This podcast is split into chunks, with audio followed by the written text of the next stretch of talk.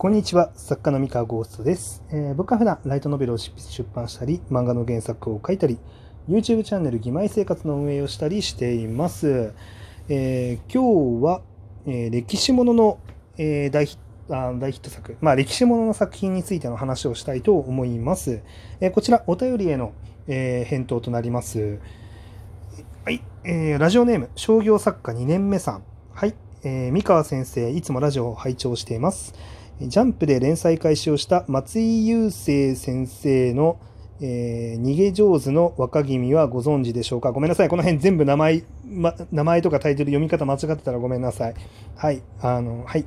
で、えー今回、えー主人公が実在した人物となります。え漫画では、キングダムやバカボンドなど、歴史ものの大ヒット作は多くあるイメージですが、ライトノベルでは幼女戦記など、第一次世界大戦をベースとしたファンタジーはあるものの、大ヒット作品は少ない印象です。司馬遼太郎先生の作品などとは違うカジュアルな作品という意味です。えー歴史ものはファンタジーと異なり、ある程度の知識が必要で、各ハードルは高いことは理解しておりますが、昨今はネット上に情報が集まり、参考資料も豊富なので、もしかするとノベルにも歴史ものの人気作が増えてくるのではと思っています。三河先生はどうお考えでしょうか？教えていただけると幸いです。えー歴史もののヒット作は、まあ正直や、そうですね、やろうと思えば出せるだろうし、出て、出てきてもおかしくないと思います。ただ、うん、そうだな、おかしくないんですけど、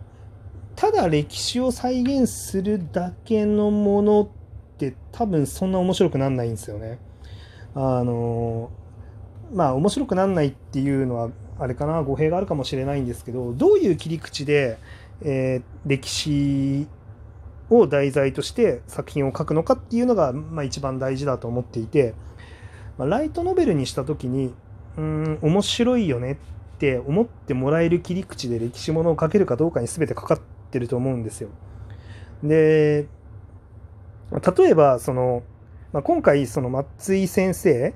が、えー歴史もの実在の人物に挑戦したっていうことなんですけどあちょっと今調べながら話しますね、えー多分なんですけどこの先生って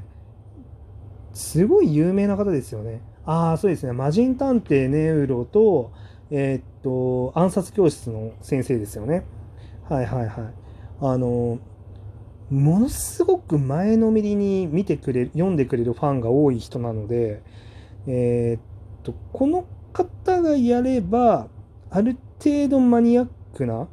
あの実だ実在の人物を題材にしても追い読んでくれるお客さんは多いと思うんですよ。まあ、ただうんそうだな歴史の切り取り方としては結構マニアックだなっていう気がしています。あのまあ、これこれに対してね面白いか面白くないかさておいてですねさておいて、まあ、すごいあのあそこ題材にするのかっていうすごい斬新さっていうんですかね、まあ、そういうのはあるんですけれども、まあ、マニアックなのは否めないとは思っていていわゆる織田信長とかみたいな、まあ、すごい分かりやすい題材ではないじゃないですか。ってなった時にうーんと前のめりに見てもらえるポジションじゃない作家さんが、まあ、こういうマニアックな実在人物の作品をやった時にどれだけの人が興味深く見てもらえ見てくれるかって言ったら、まあ、ちょっと分かんないなっていう気はしてます。うんうん、なので、うん、まあそうですね、まあ、増えるかどうか、うん、そう、まあなんかね、まあ、どんどこをフックというか、どこをきっかけにあの読んでもらいたいっていう気持ちになってもらえるかが全てなんですよね。で、ライトノベルも、まあ、それは同じで、あの、まあ、なんだろう、歴史の知識を、えーしっかりした知識のもと物語を書くっていうのはぶっちゃけそんなに大変なことではないというかあの、まあ、調べればいいだけなのであのできる人は多いと思うんですけどそれをなんだろうな、えー大勢の読者さんそれももしかしたら自分に興味がないかもしれない人も手に取ってもらえるようなあの面白い切り口から、えー、歴史を描けるっていうセンスのある人。でなおかつ、えー、ちゃんと歴史の知識を持ってたりとかあのあとねあと歴史の知識を持ってるだけじゃダメでえっとねそうこれ結構罠なんですけどあの歴史とか特殊な、えー、知識を必要とする題材の作品で一個大きな罠があって自分がその道に詳しいって思っちゃってる人って危険なんですよ。なんでかっていうとあの結構その歴史認識だったりとか、えーと、例えばね軍事の知識だったりとか、えー、なんだろうなあの政治の知識だったりとか、まあ、この手のねマニアックな知識って結構ね間違えて覚えてる人もいるんですよ中には。すごいオタクで詳しいってなってるけれども例えば諸説あるものの1個の論にはめちゃめちゃ詳しいけど実は反証としてこういう説もありますみたいなものとかを意外と知らなかったりとかする場合もあるんですよ。なのでなんかね自分が詳しいってって思い込んじゃってる人って結構ここ外しかねないんですよね。でこれ結構危なくて、で、歴史ものとか、こういう、あの、しっかりした知識が必要な作品をやるときには、自分は割合そういうのに興味があるし、こういうのを調べる性質を持ってるし、まあ、今時点でも結構な知識は持ってるけど、作るんだったらちゃんと調べ物しながらやりたいとか、あの、ちゃんと、あの、知識のある人の監修を入れてやりたいですっていう、そういう人の方がいいと思います。やるんだったら。あの、なんだろうな。結構ね、もうここの分野はもうこここうだって言って決め打って書いちゃったけど、それ結構ずれてたりしますよってなったら作品になった後に指摘が入ったりとか、あの、するので、まあ、まあ、光悦さんが潰してくれる可能性も大きいんですけど、あまりにもマニアックな専門知識になると光悦さんも潰しきれない可能性があるので、うん、すいませんお水を飲ませていただきました。はい。なのでうんまあ詳しいとか、まあ、あとはそのネットで調べられるっていう話も本当にその調べたもので合ってるのかどうかみたいなところとかちゃんとなんだろうなちゃんと追求して調べられる人、ちゃんと取材ができる人は踏み込んで大丈夫だと思います。できるならちゃんとそうですね、ネットの資料だけじゃなくて、そこはね、さすがにしっかり紙媒体の資料を漁った方がいいと思いますけどね。あの、割と諸説あることを、これが正しいって間違った知識を書き切っちゃってるようなサイトとかも全然あるので、うん。あんまりウェブの知識だけで歴史ものとか、まあ、そういう専門知識のあの作品をやるのはあんまりお勧めしたくないですね。うん。なんか、あれですよ。あの、この作品は実在したあの歴史上の人物の物語としてあのしっかり史実に沿った作品をやりますっていう風に歌ってなければぶっちゃけで何でもいいと思います。あの例えば、えー、とそうだなそれこそライトノベルだったら昔織田信長の野望っていうのがあのあったんですあの作品があったんですけれどもあ昔というか今もあるな織田信長の野望は確か今も多分連載続いてると思うんですけど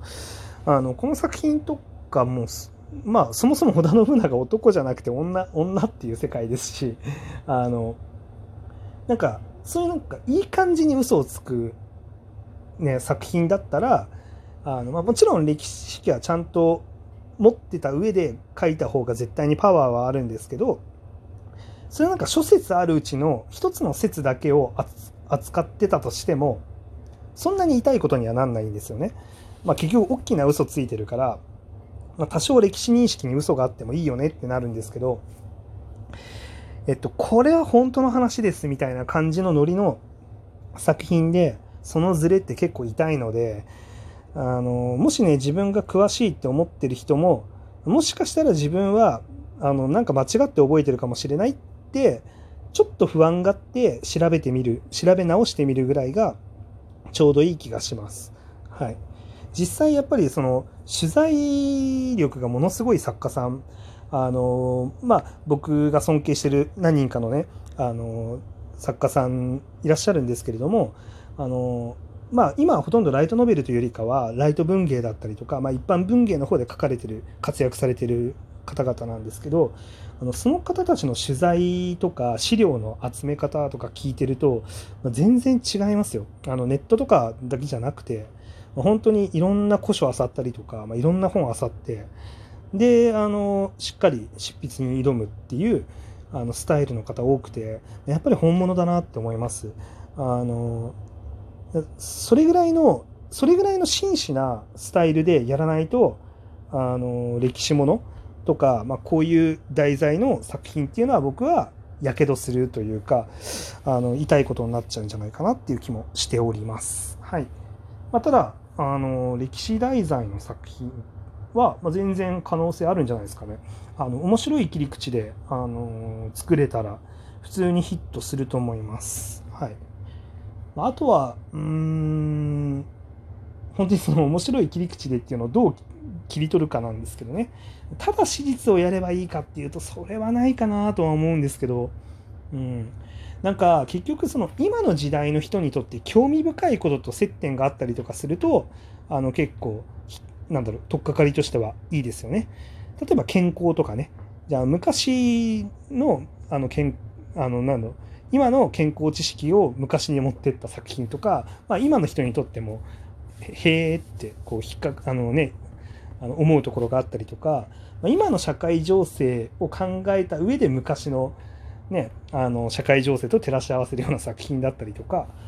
その国を変えていくみたいな感じの 価値観とかね、まあ、なんかねその辺現代との接点も考えるといいんじゃないかなと思います。えー、以上でございます。それでは皆さんおやすみなさい。